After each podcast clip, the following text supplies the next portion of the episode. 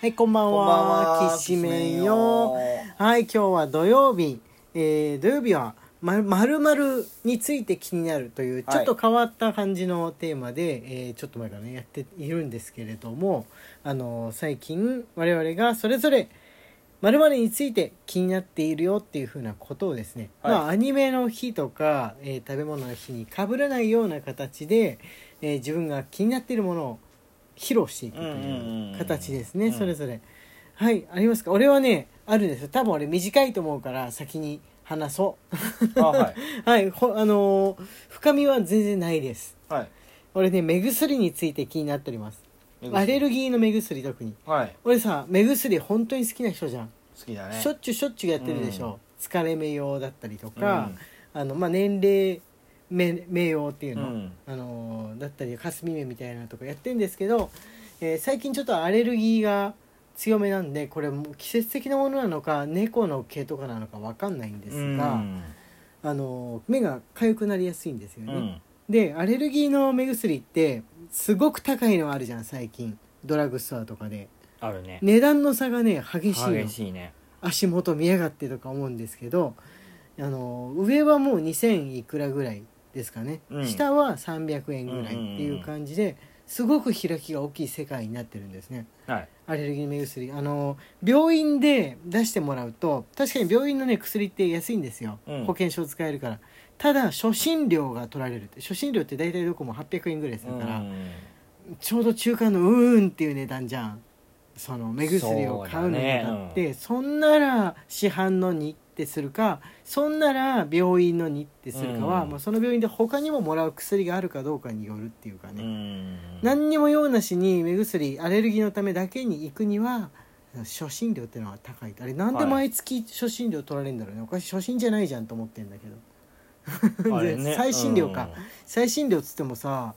だって月末例えば8月の31日に来た人が9月の3日ぐらいに行って最新料っておかしくねこの間来たばっかりやろうがっていう話なんだけど、ね、あれ不思議なシステムなんだかなっていうふうになりますよね、まあ、保険健康保険証の関係なんだと思いますが、で、えーちょうどその中間取ったあたりにじゅ病院のアレルギー目薬っていうのがあるんで高い方の目薬を買うか安い方の目薬を買うかで安い方はもうあんまり効かないんですよ正直、うんこんなこと言っちゃ悪いかもしれないですけどで高い方の中で、まあ、安めのやつ1480円ぐらいのやつを買っうてん。試してみたら、まあ、やっぱり効き目がね全然違うんですよね、ねその。前までのあの安めのやつうん。 600円から400円からぐらいのやつを全然違ううん。 600円700円ぐらい出すんだったらもうあの安物ではないですから商品としてはなら1400円ぐらい出してあの完全に効くっていう保証があるものを使った方がいいのかなうん。かなってそれとも病院に行った方がいいのかなみたいなのは俺が今なんか引っかかってるとこですねうん。どうしてもな目薬にこんなにもお金をかけなければいけないのかとでも効かないのは嫌だっていうう、ん。とこですね皆さんはどういうふうにしてますでしょうかそんなに目薬させてないんじゃうないかな。わーそうなのあんなにいろんな種類出てるから特に大人世代ってみんな目が痒くなりやすいから刺してるのかと思ってたあれね年齢いったっていうだけでもう目は痒くなってくんですよアレルギーも何にもなくてうんも、うんうん。不思議ですよね目の老化っていうんですかうん。かゆかゆくなったりしょぼしょぼしたりするのするの目の衰えで、うん。でもう目薬に書いてあるあ、おそうなんだ。大人の世代の目はしょぼしょぼしたりあの痒くなったりしやすいものっっていう前提前振りで書いてあるあみんなそうなんだって安心して、まあ、買わせるっていう なるほどいうその分成分はねいいからでも値段も高めなんですが、うんっていうところが俺の気になっているとこなんですけれどはいはいもはいはいこうくんは何が今週は気になりましたか特許取りてええなんでなんの何でもいいなんで永久にお金が入ってくるものそ誰も使わないものだったらあうれだよあー特許申請代がかかるだけだよ前にさうん仰向けではいは絵いあが描ける iPad 用の台座買ったじゃんあーうんうん、うん、あれをを最初真剣に作ろうかと思ったんですよはいはいはいはい作って特許取っちゃおはいまあ売ってたわけですようねもやっと考えたんですけどうんやっぱ当然売ってるわけです売よってますね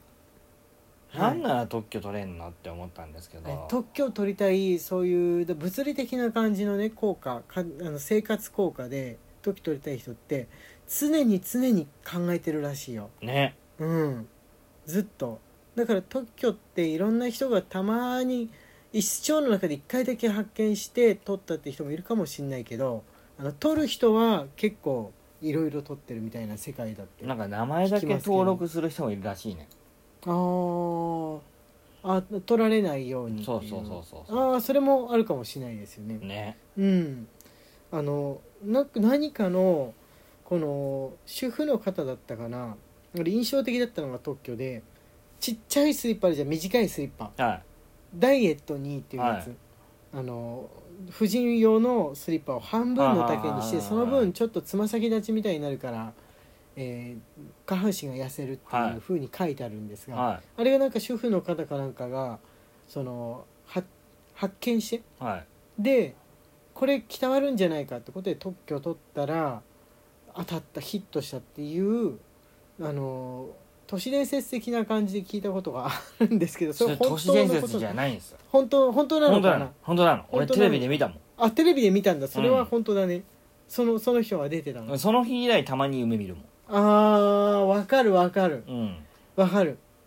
それは俺もその時なんか考えて日常使ってるものの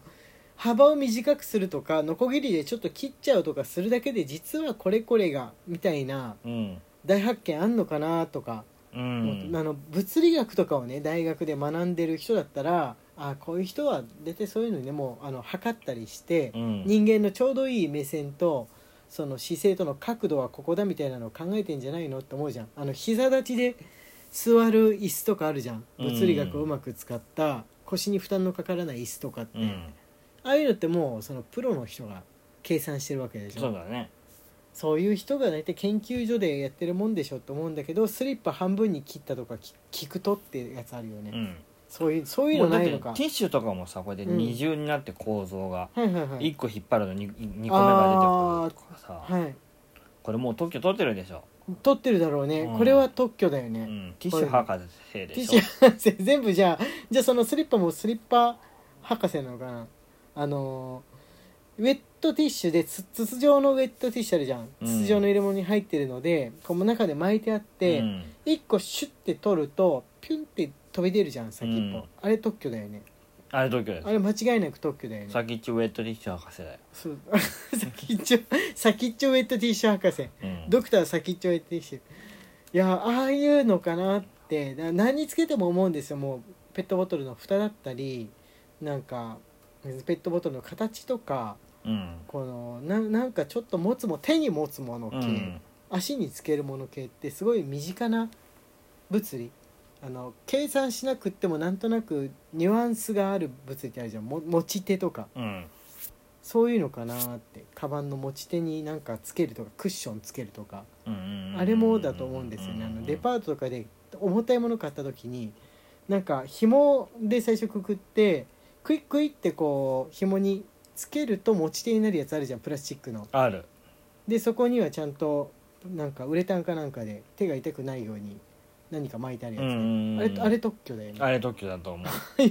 ああいうのあれのああい特許うのああだと思ういうのああいうのああいうのまあわかんないあれもしかしたらどっかの博士が本気の博士が考えたものかもしんないんですけれども、まあドクター中松のことを最初知った時って人って特許特許で一生終えれるもんだなって誰しもが思うけどうん現代の人はドクター中松知らないよね